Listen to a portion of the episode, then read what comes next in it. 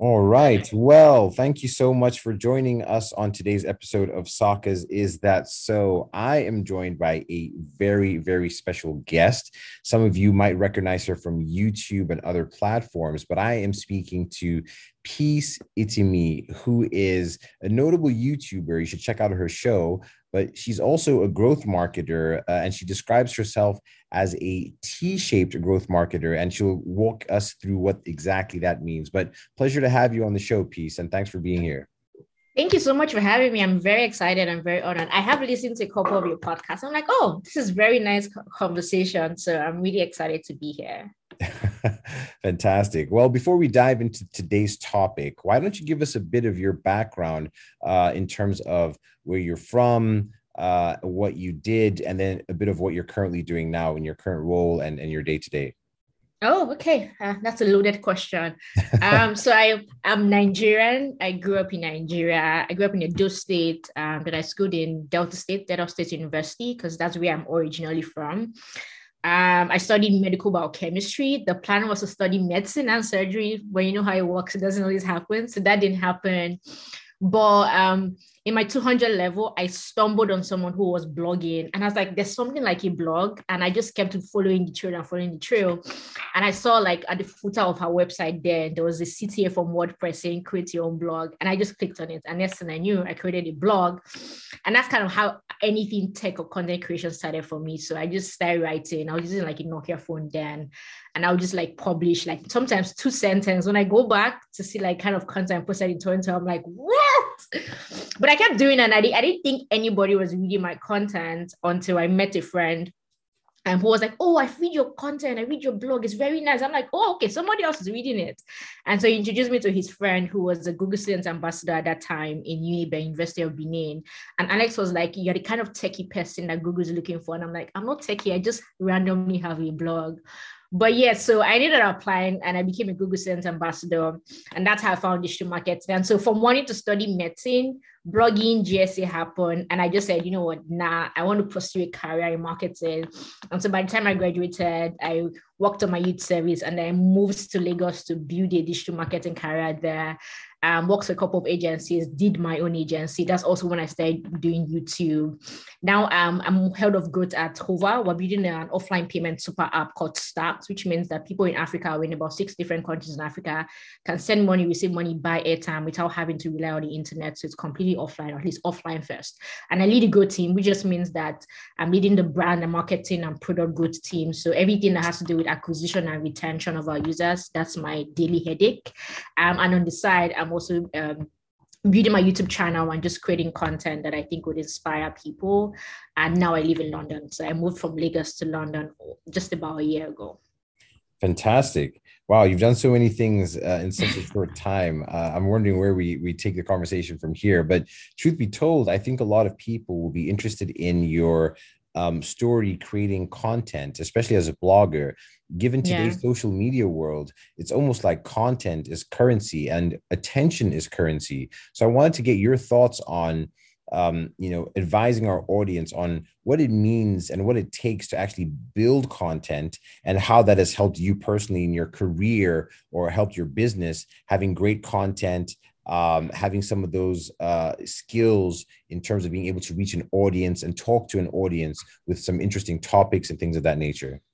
Yeah, that makes sense. Um, so I'll break that question into two, right? There's the part of creating content and the part of how content has sort of impacted me and how it can impact other people um, in whatever career there is. Um, I think for me, right, building content is really about just having something to share, right? Anything is content. Um, some people do comedy, that's content. Some people are music artists. Some other people like me, we just talk or we interview people, same as you, right? Um, someone else will be a vlogger and they're just like sharing about their life. Um, another person will be a travel vlogger and they're just sharing like travel content and real estate content. It's just really about finding an interest and sharing about that interest in whatever format. I started as a blogger, which means I used to write, right? I was on WordPress and on Blogspot, but it was just written words. Um, now it's mostly just YouTube. So I still have a newsletter, but my focus is on video content. Um, I even have a podcast for something different, and that's audio content. So like there's so many different formats. There's audio, there's video, there's short videos on TikTok. All of these things uh, are not even as important. I just have something to share. So when it comes to the content creation journey, I would say the first thing is pick something that you're interested in, pick a topic that you're interested in. And the reason why that's very important is because the only way, one of the key ways to hack consistency is to have an interest in that content. Because when you start, right, it would seem like content is fun. And you get to a point and you're like, oh my God, this is a lot of work and I have to be consistent and I have to show up and I have to smile if you're doing video. It ends up at some point becoming work. And so the only way to make sure that you keep going is if you're very interested in that thing and it's also fun for you, like the process of learning and creating somehow fun for you, right? So that's one, pick something you're interested in. Two, find a bridge between that thing that you're interested in and the audience that you want to create content for right? Because again different people can create different kind of content which means they will have different audiences right? Based on oh i like Saka's podcast because of this or i like Peace's podcast because of this or i like this person's youtube channel because of this. So you also want to find a way that what you're interested in and what you want to create content for matches the kind of people that you want to attract as the audience. And then there's the format. Again there's so many formats. And what i always tell people is start with the format that is most easy for you, that's easiest for you. So people right now, everybody wants to do TikTok videos because TikTok is trending. But maybe you're not a TikTok person. Maybe you're a LinkedIn person, right?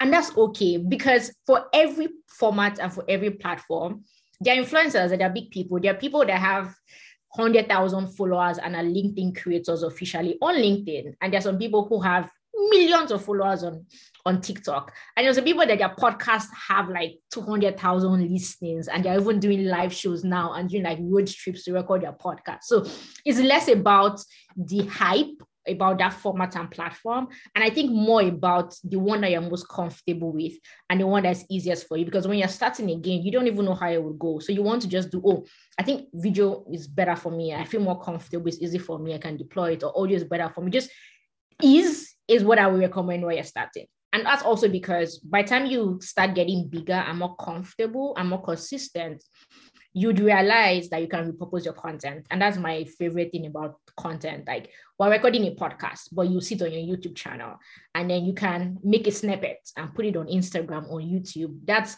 one content that has gone into like four or five different platforms. So don't bother so much about the platform. Just start with the one and then you can repurpose as you go. I think those are like my core tips from when you want to start creating content. Your interest, find a balance between your audience, pick the format that you're most easy, that, that you're most comfortable, it's easier for you to do, and then just create, right?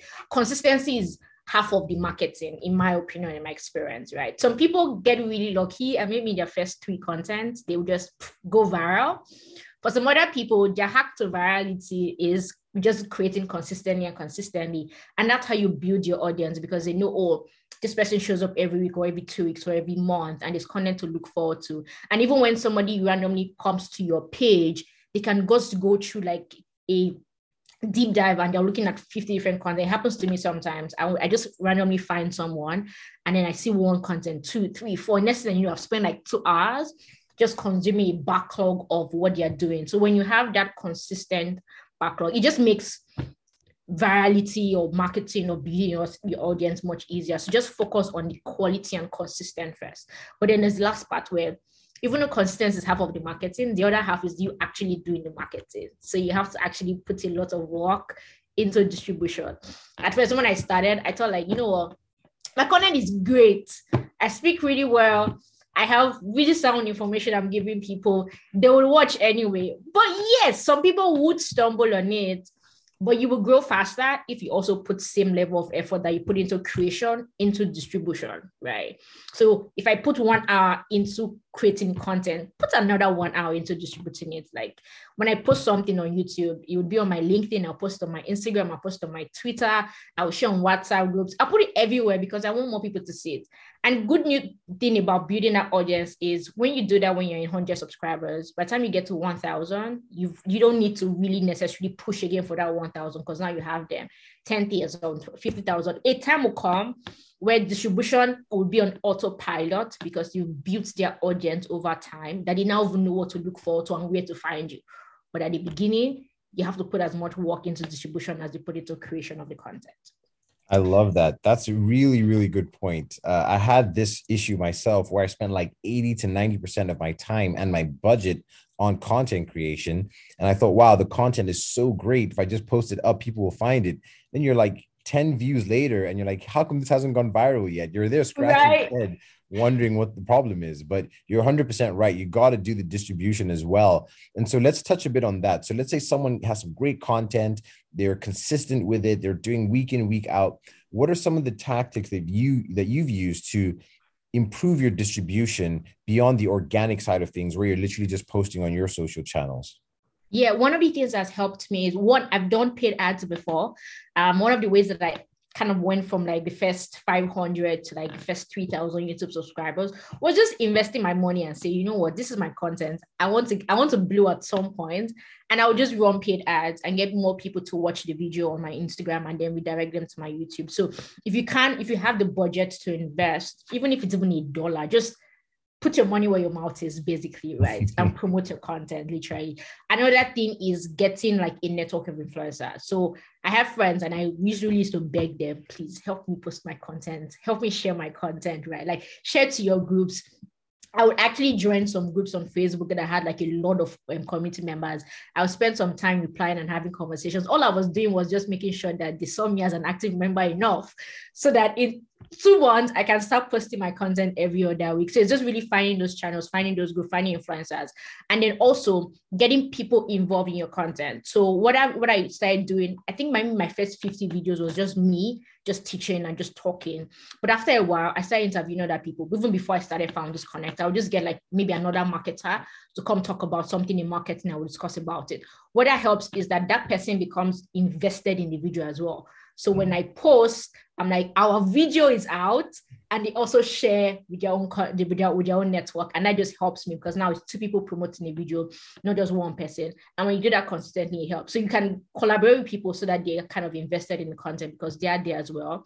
Or you can just get a network of influencers who can be family and friends.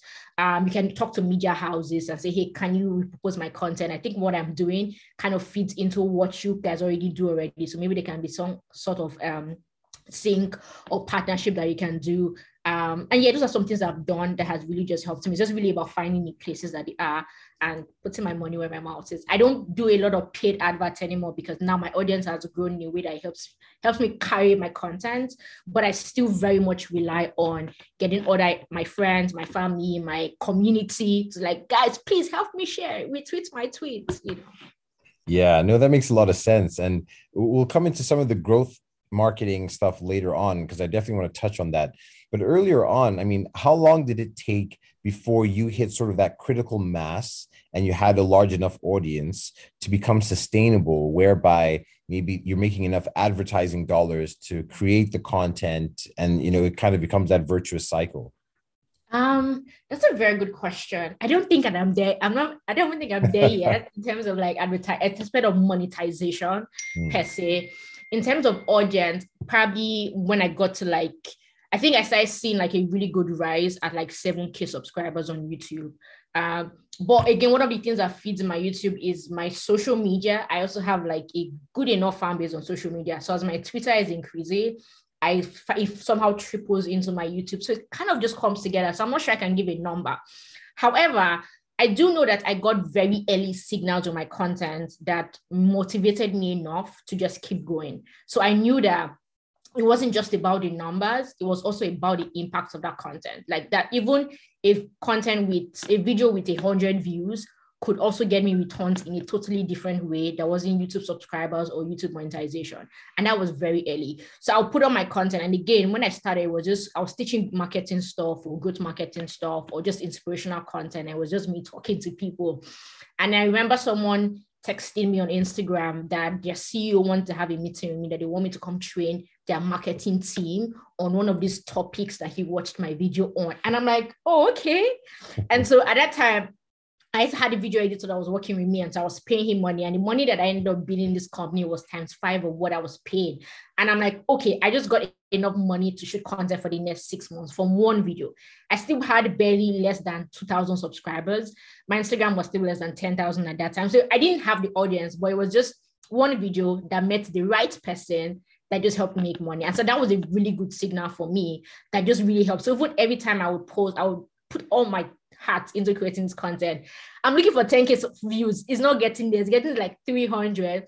But I always remind myself that oh, you probably just need one person to sponsor your content, or one person to give you a different deal, a consulting gig at some point, and you can still get value from that. And so what I began to do deliberately was sort of like mix how I create content. I would create content that anybody can watch and get value from but I started creating content as well, like very hardcore educational content, because I wanted to be able to reach people that would give me a consulting gig as a growth marketer. And because when I then make money from that, it then helps me subsidize with the other content that I do. So I did that for a while until I started Founders Connect. I had that balance maybe one in every 10 video would be a hardcore growth video. And I'm like, this is a LinkedIn video. I want like CEOs and startup founders to see it, know that I know what I'm saying, and come and give me like a consulting gig while I'm just creating the other video that everybody can watch. So that's kind of how it helped me. Also, I've seen that there's some jobs I've gotten in the past, not even consulting gig. Like it was an interview I did and the reason why I got that job was partly because of my YouTube content, where the CMO was like, I've watched a lot of your videos and you feel like you really know what you're doing. And so we're going to give you this offer. And I'm like, so I didn't get this job offer just because I have how many years of experience in goods. I got it also partly because of my content.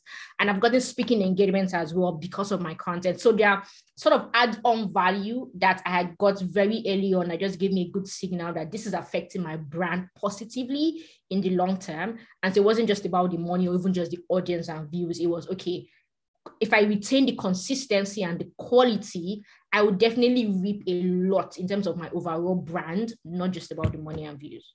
Absolutely. So it sounds like there's a few key benefits that you've gotten from your content, including number one, credibility, perhaps number yes. two, some monetary opportunities, and then number three, some speaking opportunities as well.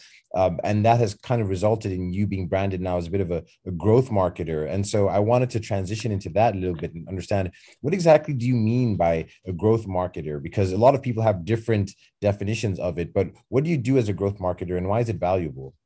yeah. Um, so I work at an early stage startup. And so being a growth marketer just simply means that I'm doing marketing. I'm focused on user acquisition, acquiring users for the product, but I'm doing it in a way where it's just not marketing campaigns. It's very heavy on product and data and experimentation. So that's what the term growth marketing or growth hacking means, means that the approach to growing your user base is very analytical and very experimentation driven, right?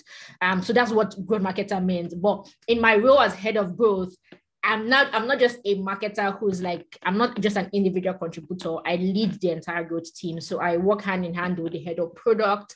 I'm building a marketing team behind me. I work with like the design team. I basically work with everybody in my company including the developers, because I then have to think about the product, the growth of the product as a as, as a result of many different things. I think about oh, marketing influences our growth, product quality influences our growth, our design influences our growth. Something is wrong with the API that somehow would chew down to me because that would be a headache for something. So I'm thinking about awareness how do people know about Stax i'm thinking about acquisition how do we get people to install it i'm thinking about retention okay so they've come what do we need to do on a product level, on incentive level, referral level, on customer service to make sure that these users actually stay and refer other people? So it's kind of just 360 growth, you know, um, but for a fintech startup or for, for, for a fintech product. Absolutely. So, for all the startup founders out there that are trying to go from zero to their first thousand customers and they're trying to sort of growth hack their way to it, what are some of the skills, tools, principles that you could recommend to them uh, as a growth marketer to help them get there? Yeah, I would say that the first thing is when you think about growth, it always pays to think about it holistically. Um, and I think that's probably the biggest lesson I've learned in my role over the years that growth is always a result of many things. You can't do, you can't focus on your product alone and don't do any marketing and just hope that you get from zero to 100 just like that, right? All the big brands, including Google and Facebook, they all still advertise, they all still have to do marketing. So product is great. Product is, has to be super good. And then marketing has to match up that energy. In the same way, we can't just market a good product and a, a product that is not good. Marketing can be the best. You can hire the most amazing marketing genius. If the product as a call, as as its core doesn't give value, users are still going to be like, nah, this doesn't work for us. So there's product, there's marketing, but there's also like things like design, and design can affect growth and making sure that the look and the feel and the experience that people get from the product's core value, it makes sense, and being able to run experiments. And there's customer success, right? People can't come. What if they had an issue? Who would they speak to? So when you think about growth, think about it holistically. And if you're hiring a good person, hire someone who is able to say, okay, this is how all the department kind of feed into one another and how they can collaborate with every single person. That's like the very first thing. The second thing is you have to be very heavy with experimentation. I think that especially when you want to grow fast, you have to iterate fast, especially if you're a tech startup, right? Experimenting iterating fast is very very important because again everybody's moving really fast and customers are changing like every single day. I like coke yesterday but today i like pepsi. People are just changing so you have to sort of like iterate as fast as they do. And that just doing a lot of experiments. There's no experiment that's too big or too small to run. And the thing with experiments is sometimes we fail, which is why it's an experiment. It's not meant to just succeed. It's just meant for us to test, validate something or unvalidate it and iterate immediately as you go. And then just focus on finding like a good level. Like, okay, in terms of our user growth, we want to be able to get from when I'm just launching to maybe when we raise a seed or series A, your core focus is how do we get a good level? What is the most important channel that gives us the best set of users? And then how do you scale that on from Series A? And there are lots of things to test, lots of tools to use that it wouldn't make sense to even just mention them. But I think these core principles of holistic growth, iterating very fast, and just finding a good lever is really key for early stage founders. Absolutely. I think back to my time when I worked in, in the corporation and some of the principles we would use is number one, as you mentioned, um, experimentation. But to drill down on that, we would look at making sure that you can A B test um, mm-hmm. the different variants of what you're doing so that you can specifically measure the return on investment and the conversion rates for the different things that you're doing.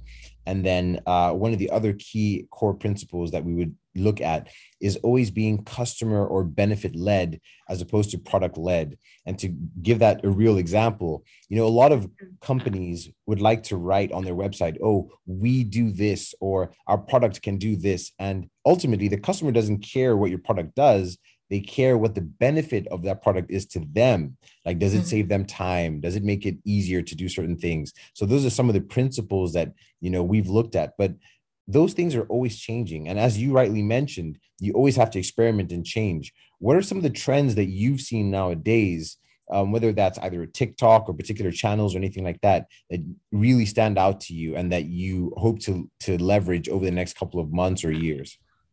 Um, I think two that really stand out is mobile first and video first. So that I guess mobile first, like as much as you can, not every product has to be a mobile app, but if it can be a mobile app, probably you get to traction faster because everybody's on their phones, right? Um, another thing is also making sure that when you are then marketing or reaching out to people, you're focusing on things that mobile first. There are marketing channels like offline or TV or radio but that can just be a certain percentage and the larger percentage is really how do we make people online and mobile. And second one is video first. And you can see that with the kind of apps that we have on the internet right? There was just instagram and next thing you know there's snapchat and there's tiktok and there's twitch and there's Triller a lot of, of a lot of um, consumer focused products that are very heavy on lifestyle are video focused, right? And that just means that that's where your customers are, that's where your users are. You just have to be there. If your customers are on TikTok, you had better be on TikTok. If they're on Snapchat, you had better be on Snapchat. If they're making dancing videos, you have to find a way to incorporate that into what you do. So it's video first based on how your users are using. I think those are like the two most important trends that I see that probably it won't even change for the next couple of years. You then just have to find how the right, the right mix and how it works for you. Um, it can just be video, but maybe for you, your audience are on YouTube, or maybe for you, your audience are on Instagram or they're on Snapchat, and you want to focus on video on that channel that users are. Or we propose it so that it's on YouTube is a longer video, Instagram is a reel, on TikTok is TikTok 15 seconds, and you know, just walk across that. But I think those are the two biggest trends that cuts across every industry, every market, whether you are in um, Europe market or you're in African market or you're in America, like it literally cuts across the world right now. Absolutely. I mean, it's so important to have video so much so i remember an ab test we did where we put a video on the landing page right up, up top. And then another version we put the video much further down the page and our conversion rates went up by like 20 to 30 percent by just having the video because people want to engage with it. They don't want to read text. Unfortunately no one's yep. reading anymore you know? Everyone's just watching video. They just want to watch and go like oh i've gotten information. I love the lights. Exactly. and our attention spans have changed too.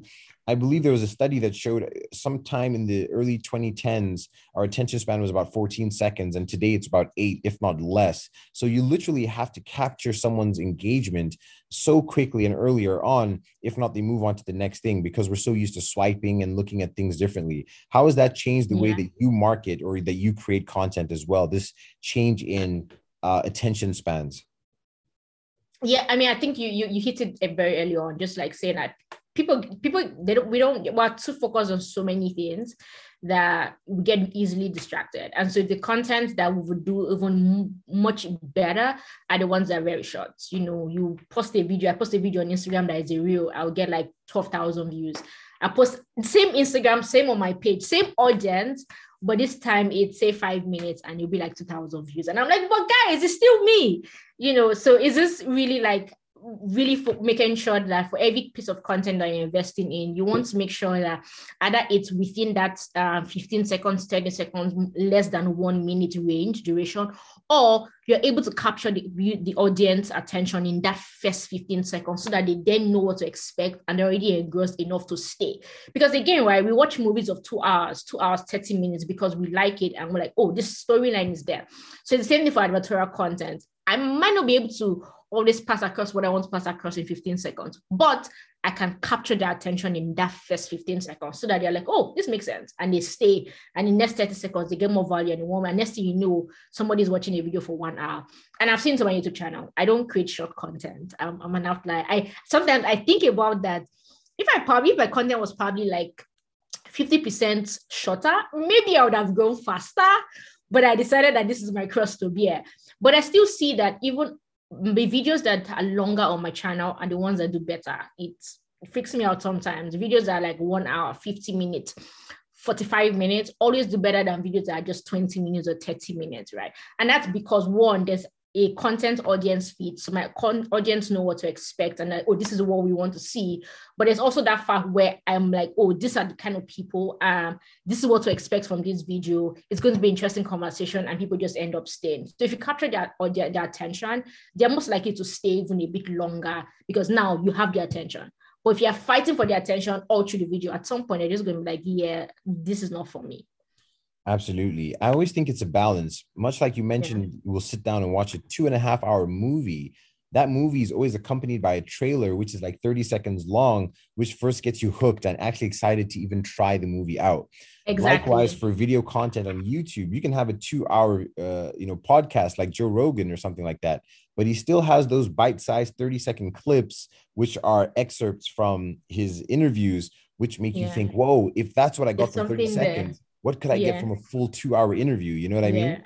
Yeah, exactly. Very, very, very spot on. I actually do the same thing as well. I have one minute snippet and I post that so like, oh yeah, this is what they will hear. And then people are just watching the video to be like, oh, this I want to hear that one minute in its full context, plus be able to get more information. So you're very spot on there. Absolutely. I wanted to touch on the exchange of value.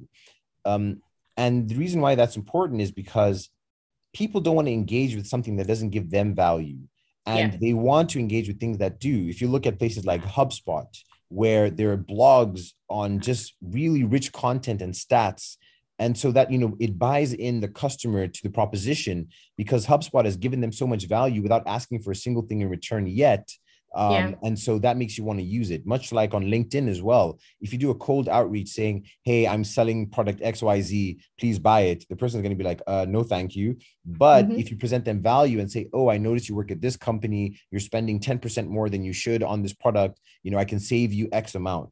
So let's talk about value and the, the exchange of value. How do you go about that when you're either creating content or trying to grow an audience or all those types of things? Yeah, I mean, I think you already said it. It's really just about giving value. There's there's no other way to say it, right? You want to think about content as you really just pouring yourself out there. And when you have like a content audience feed, you always get good returns, right? Because everything that every everything literally on the internet is content, right? And people gravitate towards the kind of content that they want to get value from. It could be educational, information, entertaining, but all of these things are forms of value. So you really just want to focus on the quality of your content because quality content gives people value and do that repeatedly enough. Once you do that and you gain their trust and, cre- and gain credibility, you can probably monetize anything. Right. There's this thing in marketing called the T- um, KLT factor. People need to know you, like you, and trust you for them to be able to buy from you. There's knowing you as, oh, I know that, hi, Saka but there's liking you ways like I'm seeing your personality, I've seen a bit of your content, I like you. And then when you do that consistently, they begin to trust what you say. And that's where you become like an influencer. And like, oh, this person can influence somebody's you know, um, thought or process about a certain thing. And once you get that trust, money is easy, right? Because now they don't just they know you, they like you, they trust you. And content is one of the really great ways to get yourself from knowing to like to trust and just consistently do that. Um, one of my one of my friends on the internet, Salem King, right? Telem went from a thousand followers to about 20,000 followers in his first year, if I'm not correct. He basically decided that he was going to shoot one minute black and white videos every day in January 2020.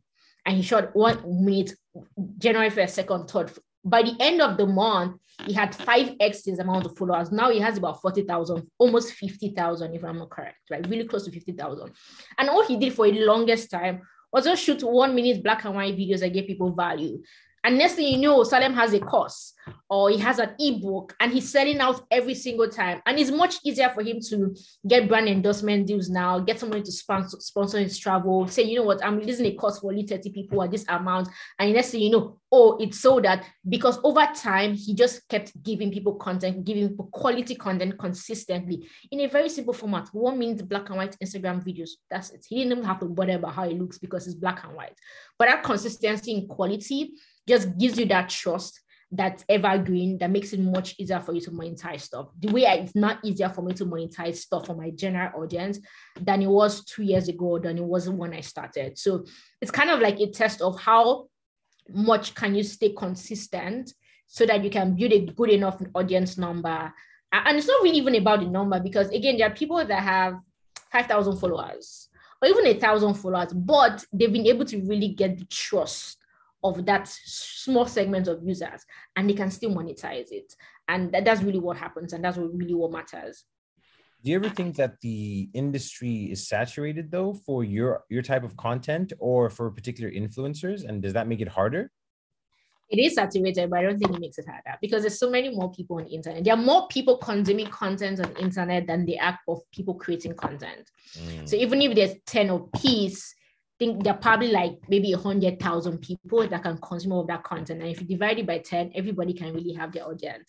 Just like if you think about it, for movie stars, um, musicians. There are a lot of them, and it looks like there are a lot of them, but all of them have like 10 million followers and 5 million followers and 1 million followers. And so people follow all of them.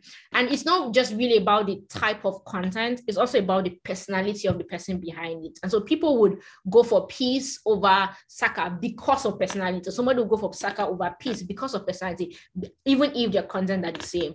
So I don't think it's saturated. Like, and even when brands are looking for influencers, they will look for influencers within the same niche, but like like five of them. And like oh they're all similar. The more people see it in our audience segments the better our brands will be. So i don't i don't think that uh, content creators being a lot is a problem because we have much more people who are consuming our content. And your audience will find you and will stay with you because it's also about your personality, not just what you're trying to put out there. And people are also very okay watching multiple videos of the same thing. If I'm searching for good hacking tips, I'll probably watch three different videos from three different people about the same thing because I'll feel like maybe some this person will say something that this person doesn't say, but yet it's the same topic.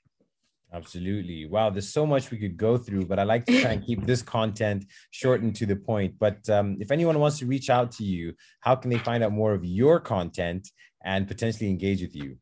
It's Peace Itimi everywhere. So that's peace, like P A C E I T I M I everywhere. So literally Peace Itimi on Twitter, Peace Itimi on LinkedIn, Peace Itimi on YouTube, which is very important. Subscribe to my YouTube channel and also Peace Itimi as well on Instagram.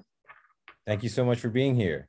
Thank you so much for having me. This was a very lovely conversation. You asked really good questions. thank you. Awesome.